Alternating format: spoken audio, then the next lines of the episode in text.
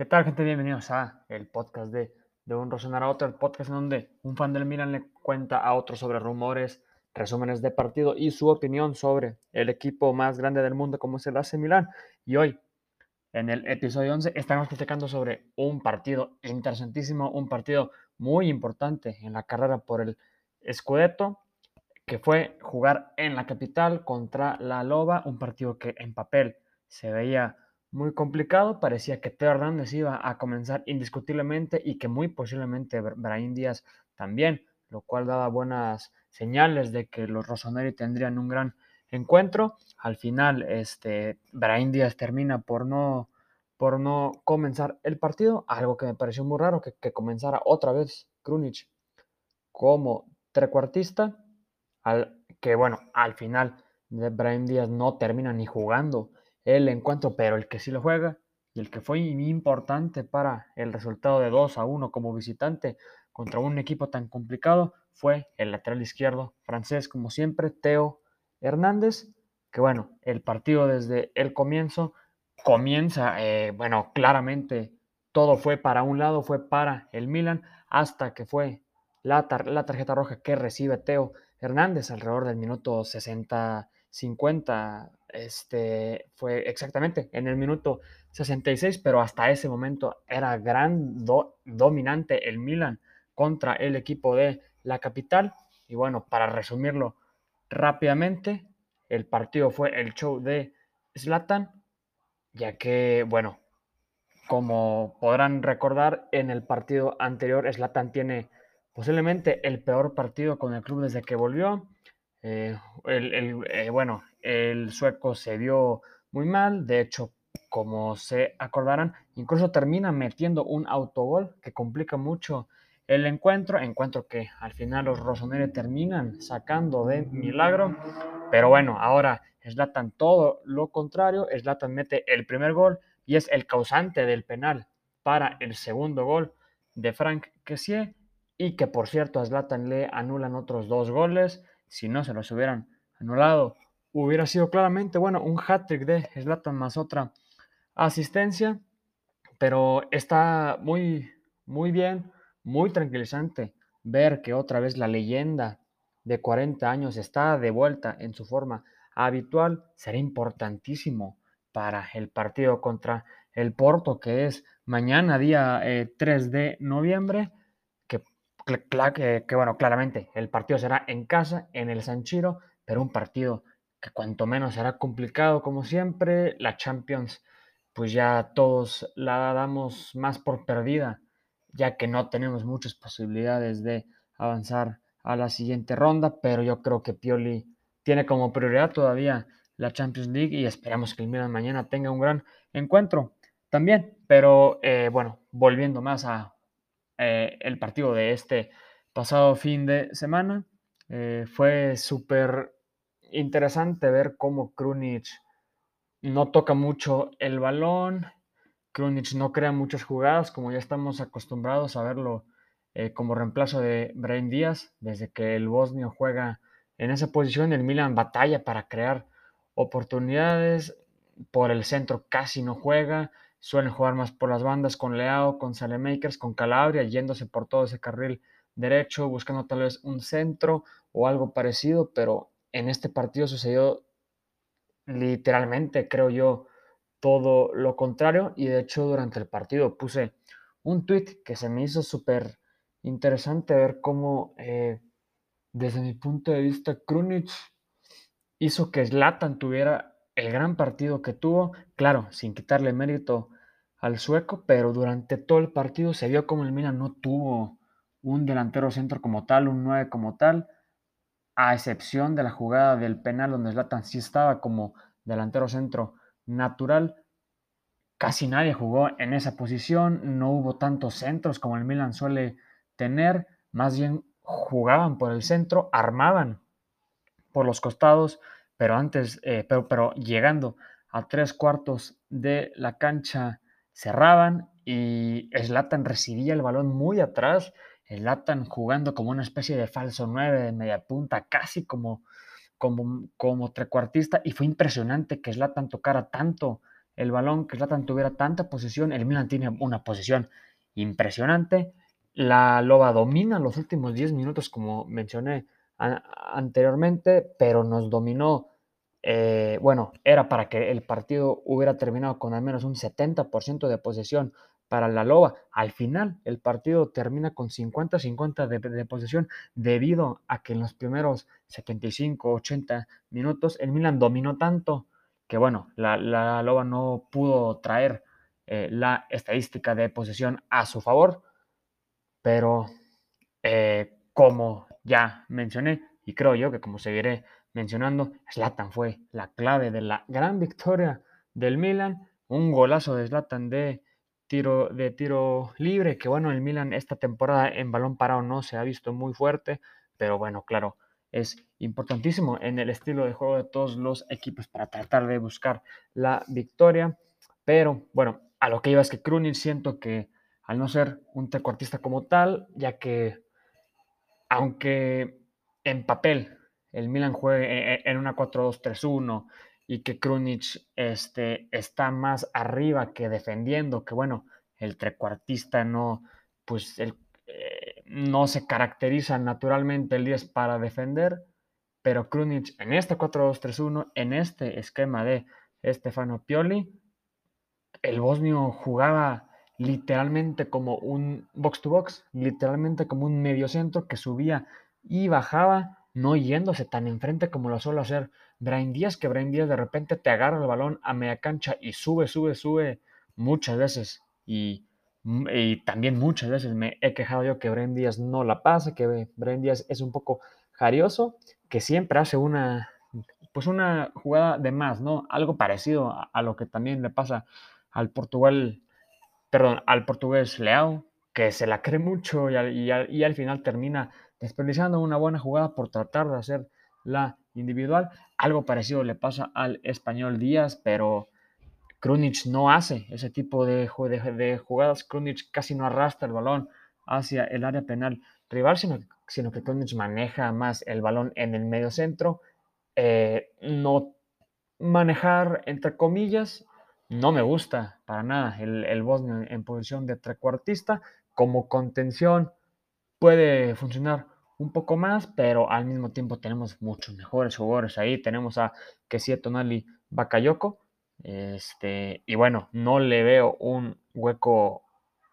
a el bosnio a día de hoy en el, en el Milan, pero lo que me gustó de Krunic en este anterior encuentro es que como no subía tanto, hacía como muy buena pareja con Slatan, Krunic, como ya mencioné, no tocó tanto el balón, pero sí le abrió huecos al sueco para que el sueco pudiera crear las jugadas que los otros jugadores no podían y eso ayudó mucho a que Zlatan fuera más volátil, fuera más versátil, cosa que si hubiera estado Brian Díaz, creo yo que Zlatan hubiera jugado más como un 9, hubiera esperado más centros de Leao, de Salemakers, Calabria, incluso de, de el francés pero al final le funciona el planteamiento a, Stefano Pioli y yo creo que él se da cuenta de esto durante el encuentro y es por eso que decide no meter a Brian Díaz para que esté completamente listo y descansado para el encuentro importantísimo en Champions contra el Porto. Parece ser que, bueno, este, ya hay predicciones sobre el 11 inicial del Milan contra el Porto, que bueno, será Tatar, Tataruzano, Teo, Hernández, Tomori con el capitano Romagnoli. Parece ser que quiere descansará para el siguiente encuentro también importantísimo en el derby de la Madonina, que también platicaremos un poco sobre eso. De lateral derecho, el indiscutible, por supuesto, Calabria en el medio centro que sigue junto con Tonali, Makers, Leao,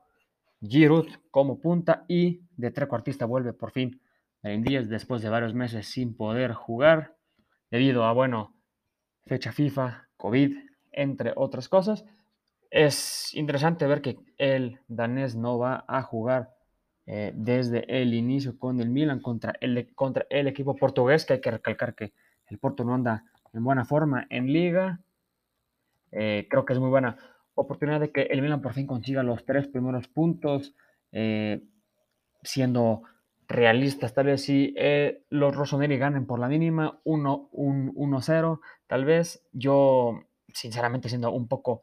optimista tal vez, pero yo sí pronostico que el Milan anota al menos dos goles contra el Porto, ya que bueno, el Porto viene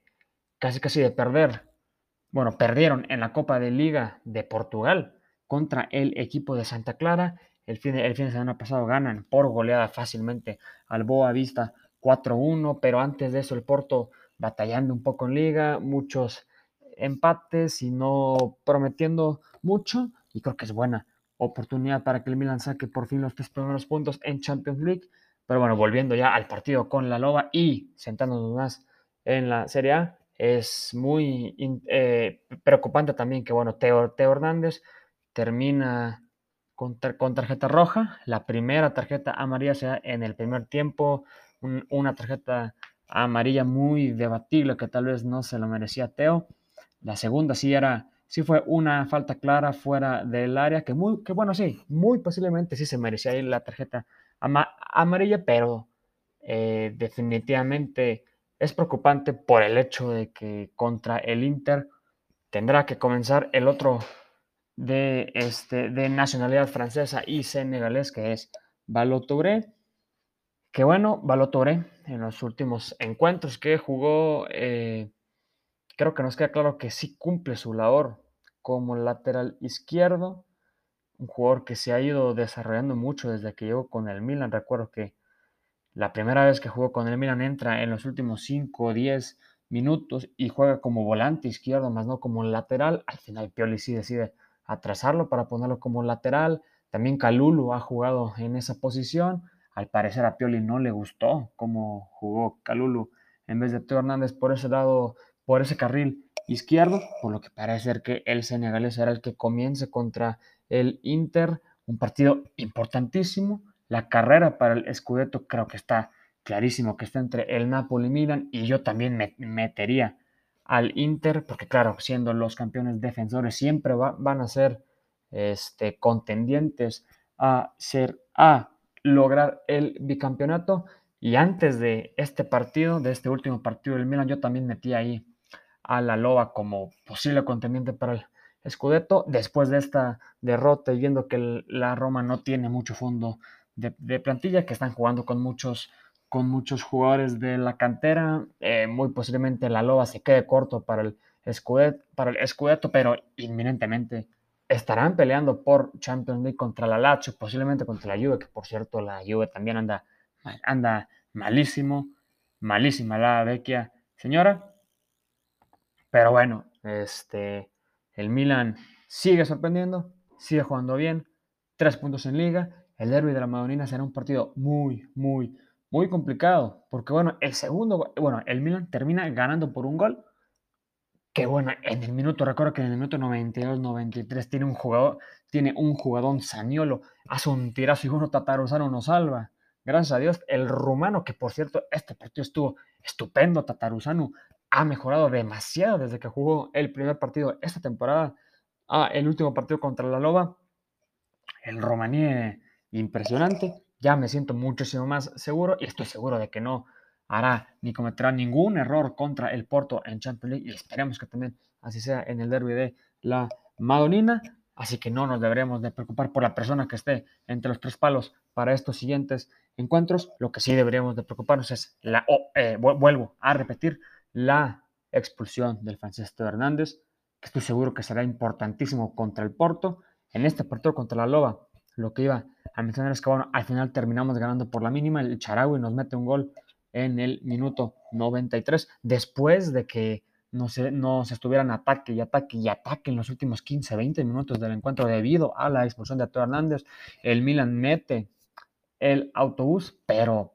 eh, los inminentes ataques de la, de, la Loba sí se veían muy eh, preocupantes. Al final terminan por meternos uno. Y bueno, eh, terminamos ganando el encuentro con ese segundo gol que fue penal que le hicieron a Zlatan, el gol anotado por el jugador de Costa de Marfil, Frank pero la jugada iniciando desde un jugador que se llevó el balón desde nuestro, casi casi desde nuestro área, el rival, por todo el sector izquierdo del campo. Así es nada más y nada menos que Teo Hernández. Como he mencionado en los últimos podcasts, Teo Hernández, el Milan juega alrededor de Teo Hernández Teo Hernández es, el que origina el segundo gol, que termina siendo el gol de la victoria. Teo Hernández será importantísimo contra el Porto y lo extrañaremos demasiado contra el Inter de Milán, que bueno, después de esta expulsión siento que será un partido cerradísimo, muy, muy, muy, muy complicado, que no nos sorprendamos si el Milan pierde sus primeros puntos del torneo, perdón, eh, tiene su segundo empate del torneo en este encuentro, no nos deberíamos, la moral no nos debería de afectar si pasa eso, lo que sí nos debería de afectar es si terminamos perdiendo, que lo veo algo complicado, sinceramente, pero al fin y al cabo es un derby de la Madonina, al fin y al cabo en los últimos derbis de la Madonina el Inter nos ha dominado y al fin y al, y al cabo eh, siempre son partidos muy cerrados, pero bueno, contra el Porto esperamos que el Milan tenga un gran encuentro contra el equipo portugués. Yo creo que mañana estaré haciendo otro podcast analizando el encuentro de Champions League, por lo tanto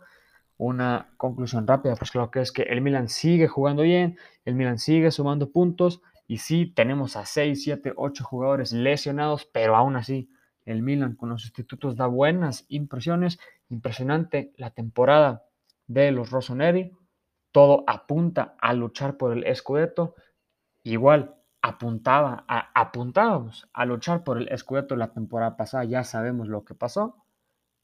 Esta temporada veo al Milan más fuerte, veo a un Milan mejor, que bueno, esperemos y sí dé resultados, ya que los tifosi nos lo merecemos. Pero muy bien, eso sería todo por mi parte. Si gustan seguirme en mi Twitter donde, donde pongo mis opiniones al momento en arroba rosso-live, arroba rossu-life. Muchas gracias por escuchar. Nos vemos en el próximo.